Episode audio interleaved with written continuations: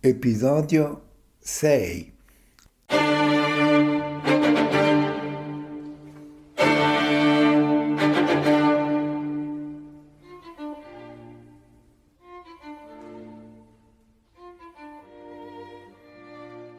Luigi Fortini presenta brani tratti dal libro Sono stato un numero, Alberto Sed racconta. Parte seconda. Sono stato un numero. Alberto Sed racconta. Autore Roberto Riccardi, casa editrice Giuntina. Alberto Sed, rimasto orfano di padre da bambino, è stato per anni in collegio. Le leggi razziali del 1938 gli hanno impedito di proseguire gli studi. Il 16 ottobre 1943 è sfuggito alla retata effettuata nel ghetto di Roma è stato catturato in seguito insieme alla madre e alle sorelle Angelica, Fatina ed Emma. Emma e la madre, giudicate inabili al lavoro nella selezione condotta all'arrivo ad Auschwitz, sono finite subito nella camera a gas. Angelica, un mese prima della fine della guerra, è stata sbranata dai cani per il divertimento delle SS. Solo Fatina è tornata, segnata da ferite profonde, ha assistito alla fine terribile e angelica ed è stata sottoposta agli esperimenti del dottor Mengele. Alberto è sopravvissuto a varie selezioni, alla fame, alle torture all'inverno, alle marce della morte. Dopo essere scampato ad un bombardamento, è stato liberato a Dora nell'aprile del 1945.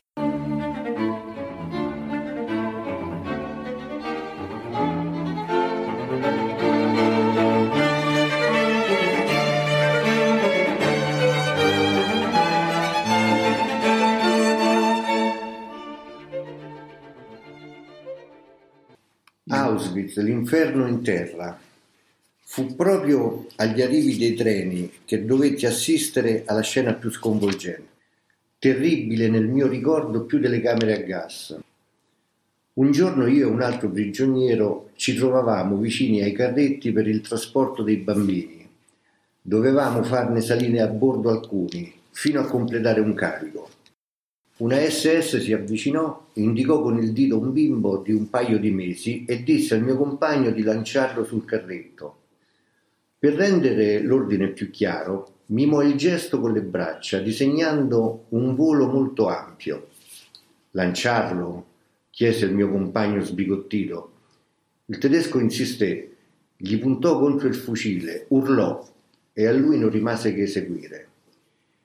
In un istante che durò un'eternità, la SS sollevò la sua arma, prese la mira e sparò al piccolo mentre era in aria, come fosse al poligono di tiro. Lo centrò in pieno. Un suo collega, che osservava la scena da vicino, imprecò. Meno male, pensai, c'è ancora qualcuno che ha nel cuore un po' di umanità. Ma presto quello che aveva brontolato si calmò si mise una mano in tasca e prese dei marchi. Accennò a un sorriso forzato, strinse la mano all'altro e gli consegnò il denaro. Impiegai un po' per capire. Su quel tiro avevano scommesso. Ecco spiegata la delusione del perdente. Lo vidi fare più volte. Ogni volta eravamo noi a dover portare i bambini ai loro carnefici, noi a lanciarli in aria sotto la minaccia delle armi, con le SS che si esercitavano a colpirli mentre erano in volo. Non auguro a nessuno di assistere a una scena del genere. Io allora avevo 15 anni, stentavo a credere che un essere umano potesse arrivare a tanto, ma avevo visto e dei miei occhi non potevo dubitare. Ero entrato nel lager sapendo ben poco della vita e ora conoscevo tutti i segreti della morte. È naturale, vedevo più persone morire che vivere. Sono rimaste le ferite, cicatrici profonde che non potranno mai rimarginarsi. Il ragazzo che ero è scomparso da tempo, i miei capelli sono bianchi e in questi anni ho scoperto altri aspetti della vita.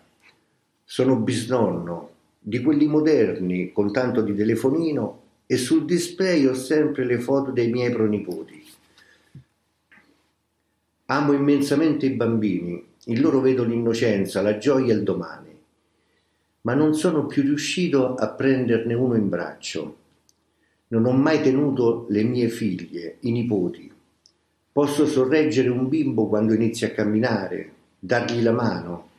In braccio no. Se solo accenno al gesto mi assale la paura che qualcuno mi gridi di lanciarlo.